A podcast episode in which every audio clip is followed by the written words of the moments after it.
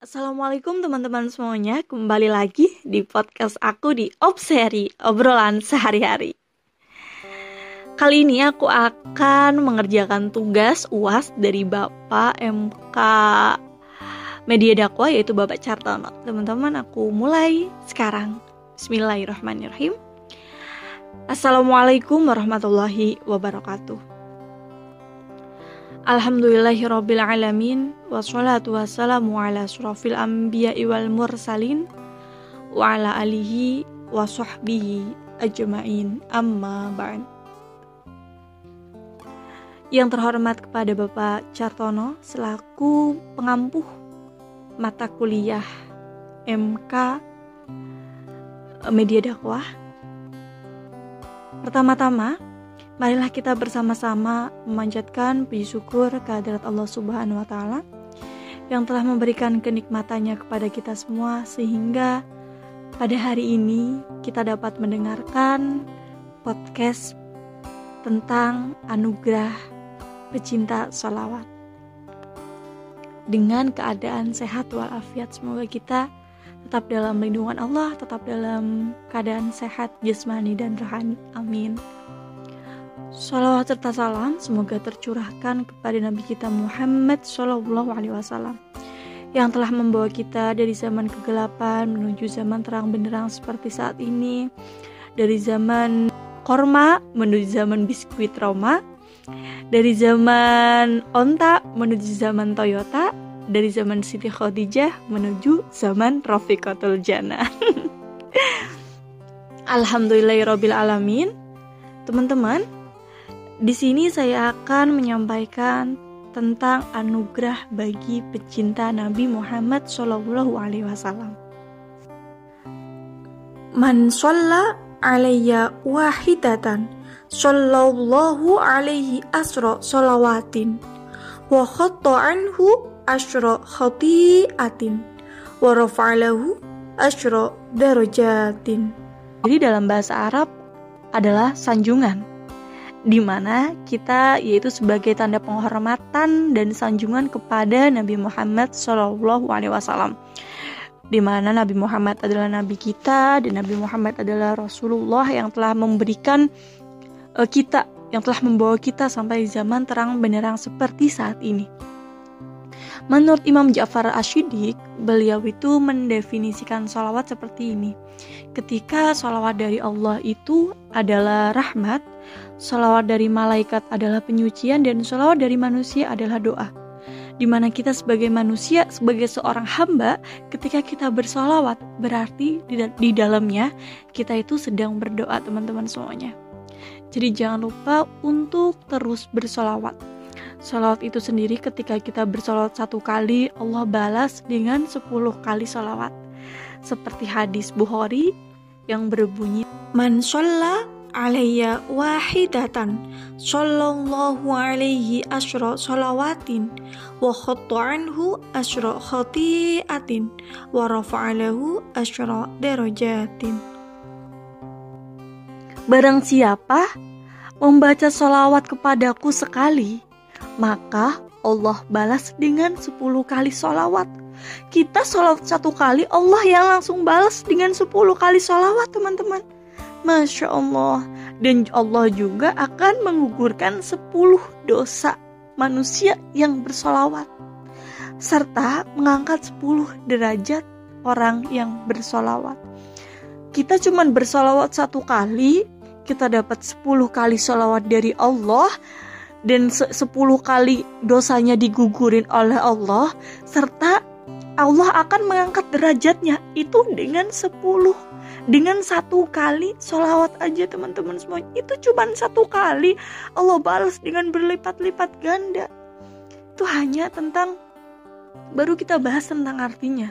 Dan di situ adalah riwayat Bukhari. Maka dari teman-teman ketika kita lagi bengong gak ada pekerjaan dalam hati ayo sholawat. Allahumma sholli ala Sayyidina Muhammad. Jadi bengongnya kita ada pahalanya mengandung sebuah pahala seperti itu teman-teman itu sedikit tentang arti sholawat Selanjutnya adalah kita akan membahas tentang anugerah bagi pecinta Nabi Muhammad Shallallahu Alaihi Wasallam. Ketika kita cinta pada Nabi Muhammad, apa anugerahnya? Mari teman-teman, agar kita giat salawatnya kita bahas di sini. Jadi kita akan memperoleh beberapa anugerah dari Allah Subhanahu wa taala ketika kita bersolawat kepada Nabi Muhammad Shallallahu alaihi wasallam.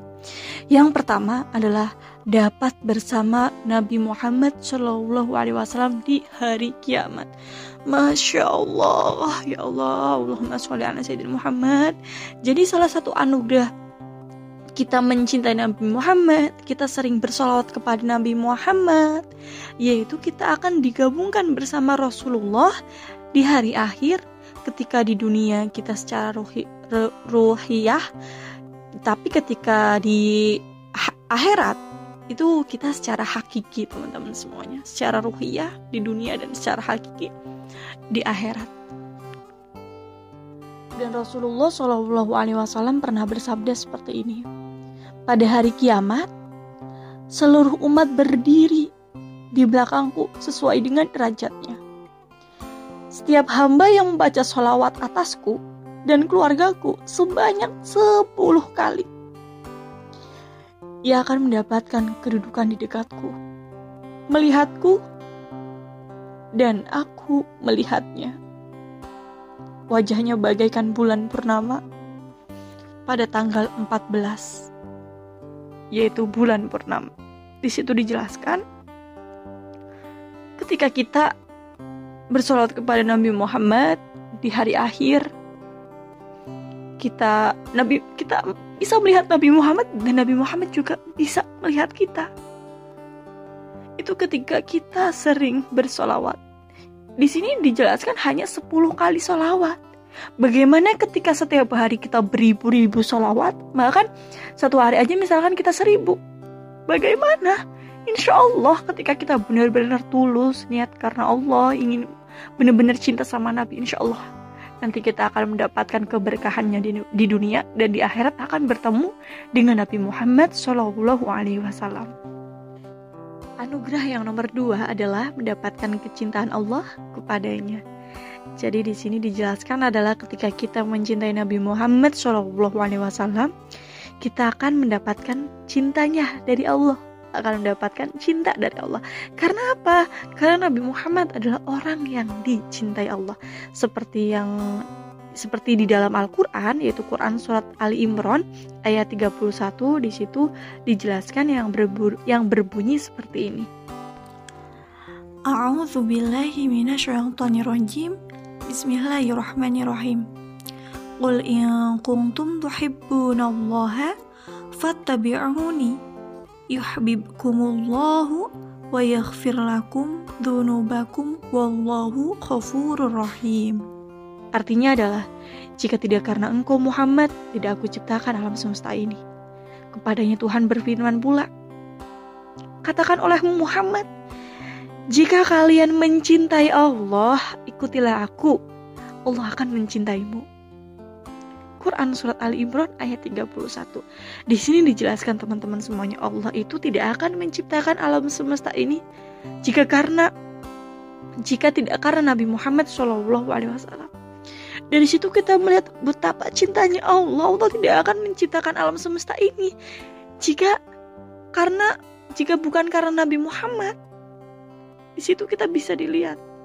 Jadi ketika memang kita mencintai Nabi Muhammad dengan tulus, insya Allah Allah akan mencintaimu. Allah akan mencintai kita teman-teman semuanya. Yang tadi dijelaskan yang pertama ketika kita berselawat kepada Nabi Muhammad, insya Allah kita akan bertemu di hari akhir, di hari kiamat.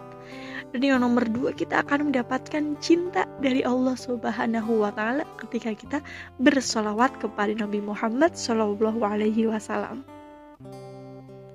Anugerah yang nomor tiga adalah kerinduan Rasulullah Shallallahu alaihi wasallam. Ini lebih dalam teman-teman semuanya. Yaitu bagi kita pencinta Nabi Muhammad, Nabi Muhammad akan balas cintanya jadi cintanya tidak akan bertepuk sebelah tangan seperti cinta-cinta kita dalam dunia. cinta kita kepada seseorang, cinta kita dalam sinetron tidak akan seperti itu.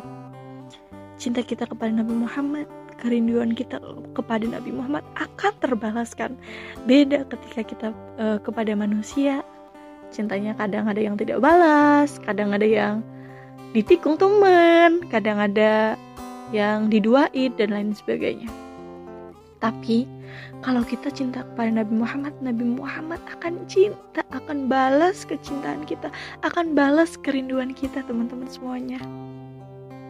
Jalaluddin Al-Suyuti yaitu dalam kitab Al-Durul Mansur, beliau itu menjelaskan yang seperti ini. Kerinduan Rasulullah Shallallahu Alaihi Wasallam untuk berjumpa dengan beliau, tetapi merindukan pertemuan dengannya Nabi Shallallahu Alaihi Wasallam pernah menyebutkan mereka dengan sebutan ikhwan, saudara-saudaraku. Itu pada suatu hari Rasulullah Shallallahu Alaihi Wasallam itu berziarah ke sebuah perkuburan. Ia berkata, Salam bagi wahai kampung kaum mukmin. Insya Allah kami akan menyusul kalian. Aku rindu sekali untuk berjumpa dengan ikhwan kami. Bukankah kami saudara-saudaramu ya Rasulullah? Rasulullah Shallallahu Alaihi Wasallam bersabda, kalian adalah sahabatku. Saudara-saudaraku adalah orang-orang yang belum pernah datang sampai sepeninggalanku. Jadi ketika kita bersolawat kepada Nabi Muhammad tidak akan solawat kita tidak akan terbalaskan di dalam kita bersolawat kita di situ ada kerinduan. Meskipun kita tidak pernah bertemu dengan Rasulullah tapi melihat kisah-kisahnya cerita-ceritanya yang menjadi suri tauladan baik dari akhlaknya dari perilaku kegiatan sehari-harinya. Dari situ seorang suri tauladan yang memang kita ingin sekali mendapatkan kecintaan. Apalagi Rasulullah sampai merindukan kita, pasti kita akan menginginkan pada hal tersebut. Ketika kita menginginkan, menginginkan hal itu, jangan lupa kembali lagi kita harus suka bersolawat teman-teman semuanya. Selanjutnya adalah anugerah yang nomor empat memperoleh syafaat Nabi Muhammad Wasallam. Teman-teman semuanya, Pencinta Nabi Muhammad adalah akan mendapatkan syafaat yang agung. Syafaatul Ujma.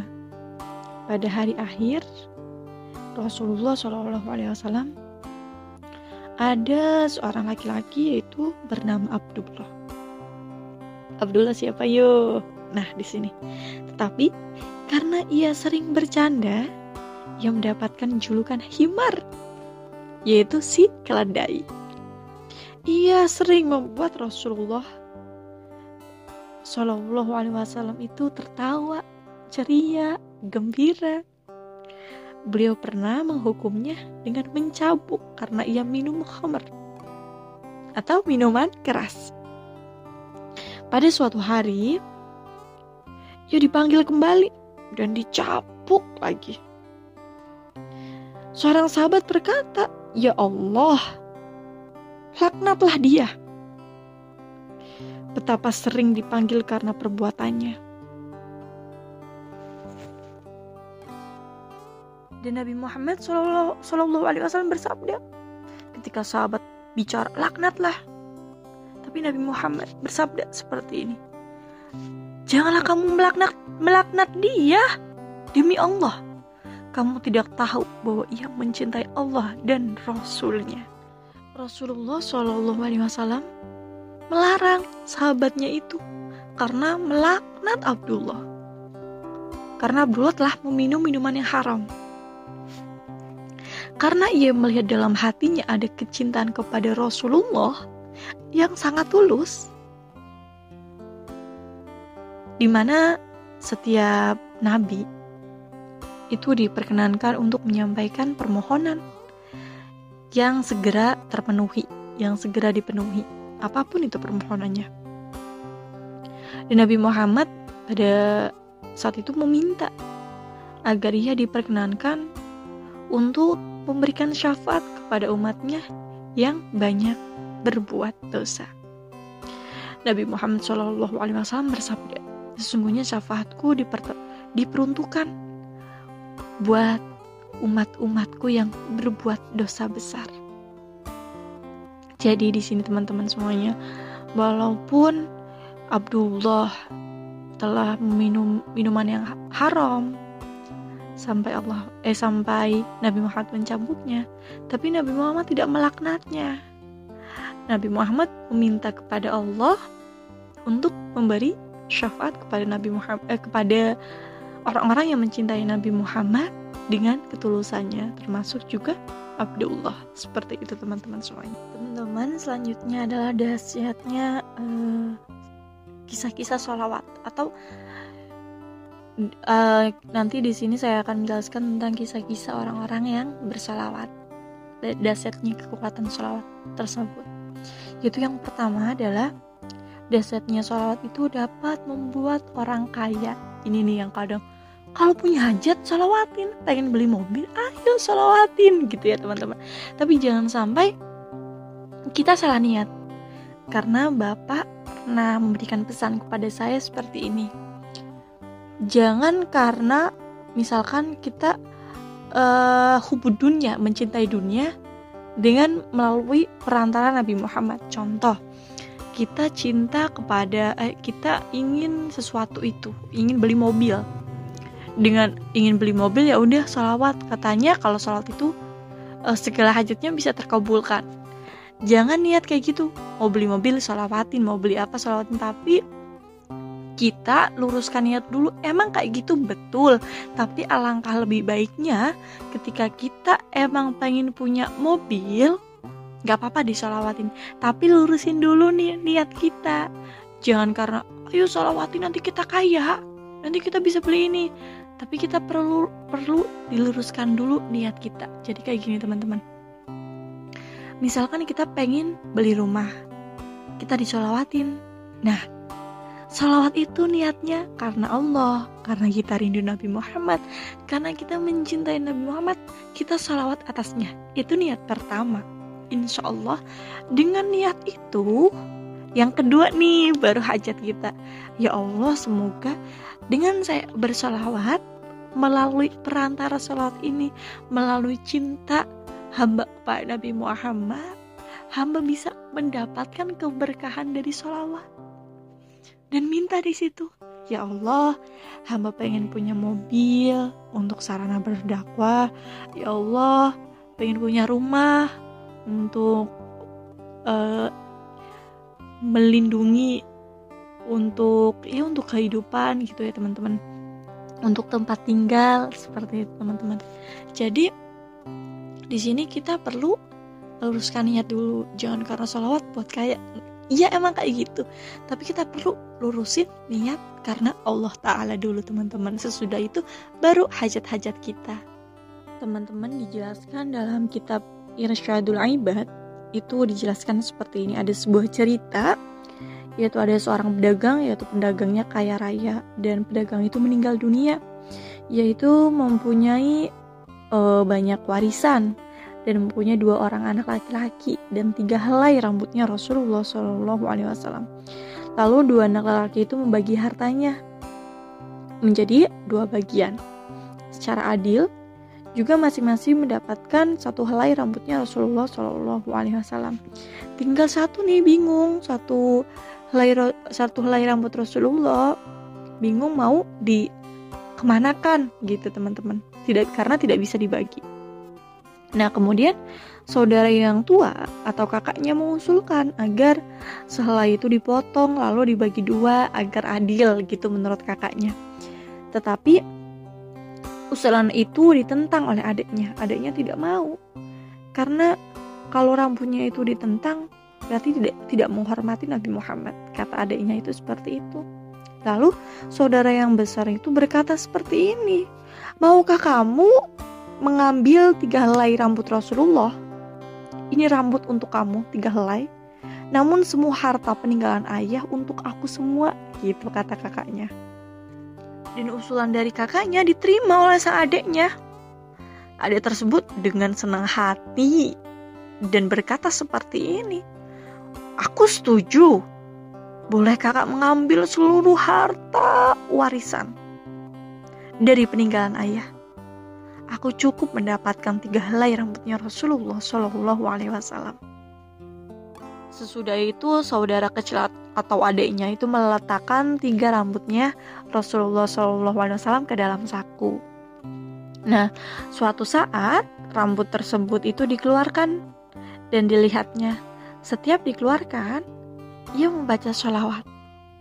Hal itu dilakukan secara terus-menerus. Dalam waktu yang relatif pendek, sedikit demi sedikit, harta yang dimiliki mulai bertambah banyak. Karena salawat itu mulai bertambah banyak. Akhirnya, ia menjadi orang yang kaya raya.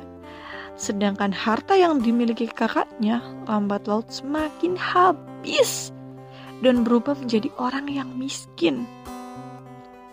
Ketika saudara yang kecil itu meninggal dunia, maka ada sebagian orang-orang soleh bermimpi bertemu yaitu bertemu orang tersebut bertemu adik tersebut karena adiknya meninggal itu adik tersebut berdiri di samping Rasulullah lalu Rasulullah berkata kepada orang banyak barang siapa yang punya hajat kepada Allah hendaklah datang ke kuburan fulan dan mengadukan keperluannya kepada Allah Akhirnya banyak orang yang datang ke makamnya sampai orang-orang yang naik kendaraan pun turun.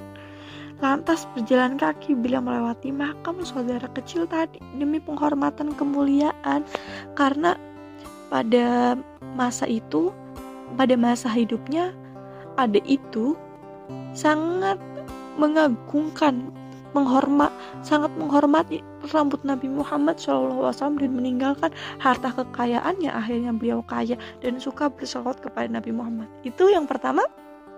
Orang tersebut atas dasar cintanya dan mendapatkan harta kekayaan itu atas berkah dari cinta tersebut.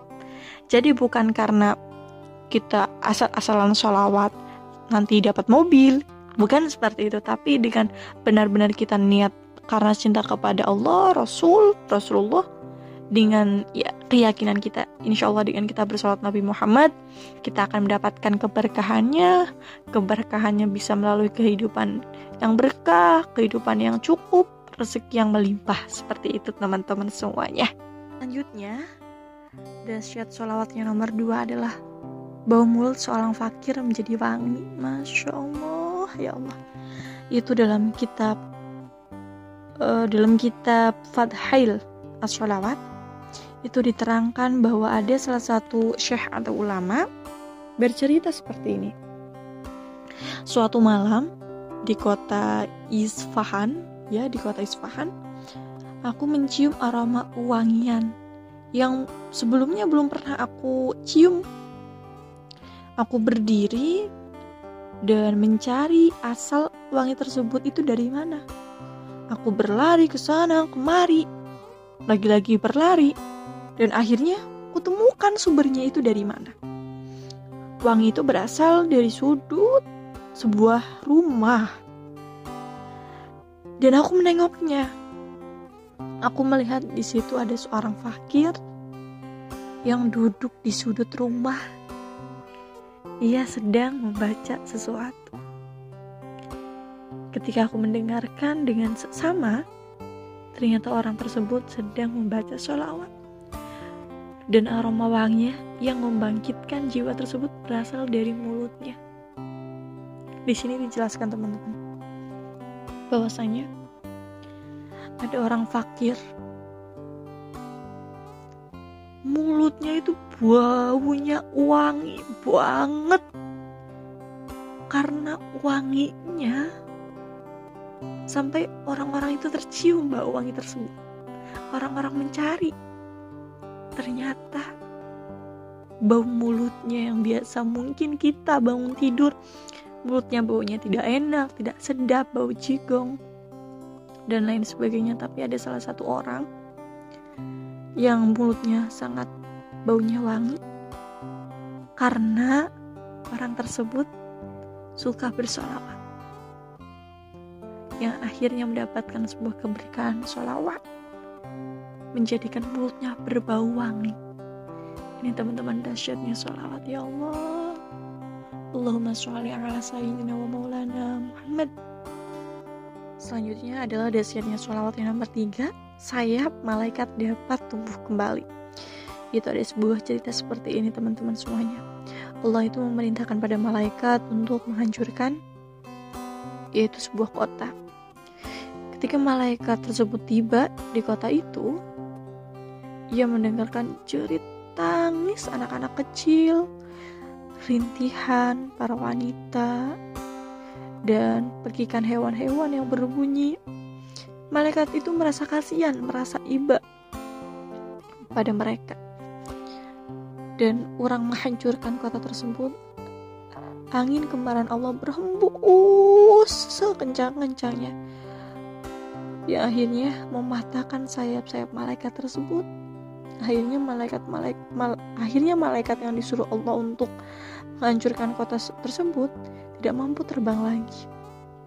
Nah, suatu hari, yaitu Jibril melihat malaikat itu sedang berduduk di bumi, yaitu sambil menangis dan merintih. Dan hati Jibril itu terenyuh atau merasa kasihan, merasa iba. Menyaksikan sayap-sayap patah dan hancur milik malaikat tersebut. Jibril, Jibril mengadu kepada Allah pada kondisi yang sangat memperhatikan itu. Turunlah perintah Allah. Katakan padanya, bersolatlah atas kekasihku yaitu Nabi Muhammad. Sehingga dengan berkah keajaiban sholawat, sayap-sayap akan tumbuh kembali seperti semula. Dan malaikat itu menjalankan perintah Allah dan sayap-sayapnya kembali seperti semula. Itu teman-teman. Jadi di sini para malaikat pun merasakan dahsyatnya sholawat yang tadinya tidak sayap-sayap itu sudah mulai hancur, tidak bisa terbang kembali. Dengan atas berkahnya sholawat kepada kekasih Allah, sayapnya kembali seperti semula.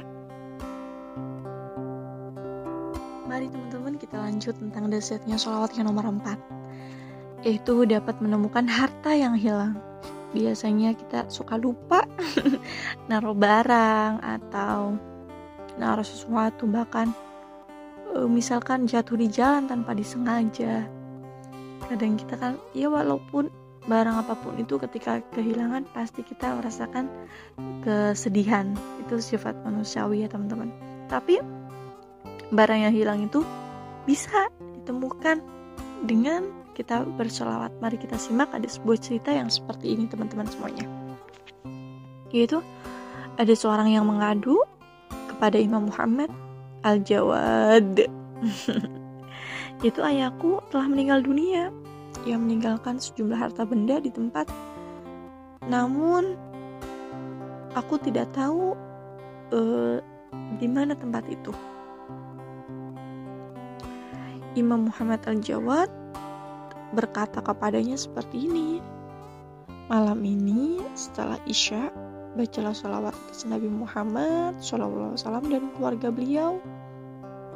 Insya Allah, engkau akan bermimpi melihat ayahmu dan ia akan menunjukkan kepadamu tempat penyimpanan harta itu. Dan laki tersebut mengamalkan apa yang diperintahkan oleh uh, Imam Muhammad. Malam itu ia langsung bermimpi bertemu ayahnya dan ayahnya berkata, "Anakku, harta benda itu ada di uh, titik titik ada di situ intinya." Nah, ayahnya menyebut sebuah tempatnya dan sampaikan pada cucu Rasulullah bahwa engkau telah diberi petunjuk tempat penyampaian harta tersebut. Lelaki itu langsung terbangun kaget. Terbangun dari tidurnya, ia pergi ke, ke tempat untuk mengambil hartanya. Lalu ia menceritakan semua kejadian yang telah ia alami kepada Imam Muhammad Al-Jawad. Imam imam tersebut berkata, "Bersyukurlah pada Allah. Allah telah memuliakanmu dan atas sisi Allah kamu bisa uh, atas izin Allah dan perantara dengan sholat tersebut kamu bisa bermimpi di mana harta tersebut ada. Selanjutnya adalah dahsyatnya sholawat. Itu ketika kita baca satu kali sholawat digantikan dengan satu malaikat yaitu di dalam dijelaskan di dalam uh, kitab Duratun Nasihin bahwa Rasulullah SAW bersabda, Barang siapa bersolat untukku karena mengagungkan aku, maka Allah Ta'ala menggantikan kalimat sholawat dengan satu malaikat yang mempunyai sepasang sayap. Satu berada di timur dan sayap yang satunya berada di barat. Sedangkan kedua kakinya berada di bawah, yaitu di bawah arsy. Allah berfirman pada malaikat itu, bersolawatlah. Bersolawatlah kalian untuk hambaku, sebagaimana ia bersolat untuk nabiku. Malaikat itu pun akhirnya bersolawat untuk orang tersebut sampai hari kiamat. Dan Abu Hurairah meriwayatkan bahwa Rasulullah Shallallahu Alaihi Wasallam pernah bersabda, ketika orang mukmin membaca sholawat kepada aku, maka malaikat maut menggenggamnya dengan izin Allah. Ia menyampaikan kepada makamku, katakan, Ya Muhammad, bahwasanya si Fulan binti Fulan umatmu telah membaca sholawat kepadamu. Malaikat itu menyampaikan kepada Nabi Muhammad. Maka aku pun berkata, katakanlah kepadanya, diriku sepuluh sholawat dan sampaikan pula padanya engkau wajib memperoleh uh, syafaat dan kemudian malaikat mau itu ke arsh seraya berkata wahai Tuhanku bahwa hmm, fulan si fulan telah berselawat kepada kekasihmu yaitu Nabi Muhammad Shallallahu Alaihi Wasallam satu kali lantas dijawab sampaikan kepadanya dariku 10 kali sholawat. Kemudian setiap huruf, setiap hurufnya dijamin, dijamin, dijaminkan malaikat 360. Setiap yaitu setiap uh, setiap kepala terdapat 360 wajah. Setiap wajahnya terdapat 360 mulut. Setiap mulutnya terdapat 360 lidah yang semuanya berbicara memuji kepada Allah dengan menggunakan 360 bahasa. Yang semua pahalanya diperuntukkan bagi orang mukmin yang bersolat kepada Nabi Muhammad Shallallahu Alaihi Wasallam hingga hari kiamat. Amir bin uh, Robi'ah juga meriwayatkan seperti ini. Rasulullah Wasallam itu pernah bersabda, Barang siapa yang bersolat kepadaku satu kali, maka malaikat bersolat kepadanya sebagaimana selawatnya kepada aku. Maka e, maka baik mengenai sedikit atau banyaknya sholat yang dibaca walaupun sholat itu sedikit atau banyak yang dibaca. Jadi satu bacaan sholawat digantikan dengan satu malaikat. Dan dasarnya sholawat selanjutnya adalah dapat membela saat dalam kesulitan jadi ketika kita sedang merasakan kesulitan, sholat bisa untuk mengatasinya. Di dalam kitab Irsyadul Aibad diriwayatkan bahwa uh, namanya Ashibli pernah bermimpi bertemu dengan tetangganya yang sudah meninggal dunia. Ia bernama, ia bercerita pada Ashibli, aku pernah mengalami beberapa persoalan besar yang menakutkan yaitu bumi di sekitarku terasa tergoncang saat dua malaikat datang untuk mengajukan pertanyaan kepadaku. Aku ber, aku berkata, mengapa kekacauan ini datang padaku? Apa aku tidak? Apakah di situ di situ jelas e, berkata, apakah aku tidak mati dalam keadaan memegang agama Islam? Akhirnya aku dipanggil oleh dua malaikat tadi seraya berkata, semua ini terjadi padamu lantaran kamu mengabaikan kepada kemungkaran yang dilakukan oleh orang-orang yang sibuk dengan keduniawian. Ketika malaikat eh, ketika dua malaikat itu datang mendekatiku tiba-tiba ada seorang laki-laki yang berwajah ganteng. Tubuhnya menebarkan aroma yang sangat harum. Ia lalu menunjukkan beberapa jawaban dari pertanyaan-pertanyaan malaikat tersebut. Akhirnya aku pun bisa menjawab pertanyaan-pertanyaan dari malaikat. Kemudian aku bertanya, siapa kamu? Dia menjawab, aku adalah orang yang diciptakan lantaran kamu sering membaca sholawat. Dan aku diperintahkan agar membelamu di waktu kamu kesulitan. Dari kisah, dari kisah ini adalah ada sebuah keajaiban di atas dapat ditarik sebuah kesimpulan bahwa sholawat yang kita baca dapat melindungi para pembacanya di mana pun ia berada. Sampai di akhirat, sholawat tetap memberikan perlindungan dan pembelaan kepada orang yang gemar membacanya. Jadi, ketika kita mempunyai sebuah kesulitan di dunia, terbiasakan untuk bersolawat karena di akhir juga nanti kita akan mendapatkan pertolongan bisa melalui perantara dari kita bersolawat. Teman-teman itu tadi pembahasan sholawat yang dapat saya sampaikan. Semoga bermanfaat semoga kita yang mungkin suka sholawat tapi belum begitu suka semoga dengan adanya podcast ini kalian bisa semakin cinta kepada Nabi Muhammad. Setiap harinya sering membaca sholawat ketika lagi masak terus lagi rebahan nganggur nggak ada pekerjaan. Di dalam hatinya kita diisikan dengan sholawat karena beberapa anugerah dahsyatnya sholawat. Itu masya Allah dalam kehidupan baik di dunia maupun di akhirat. Untuk itu teman-teman semuanya jangan lupa untuk bersolawat Allahumma sholli ala Sayyidina Muhammad wa ala ali Sayyidina Muhammad. Terima kasih teman-teman. Sampai jumpa di podcast selanjutnya. Wassalamualaikum warahmatullahi wabarakatuh.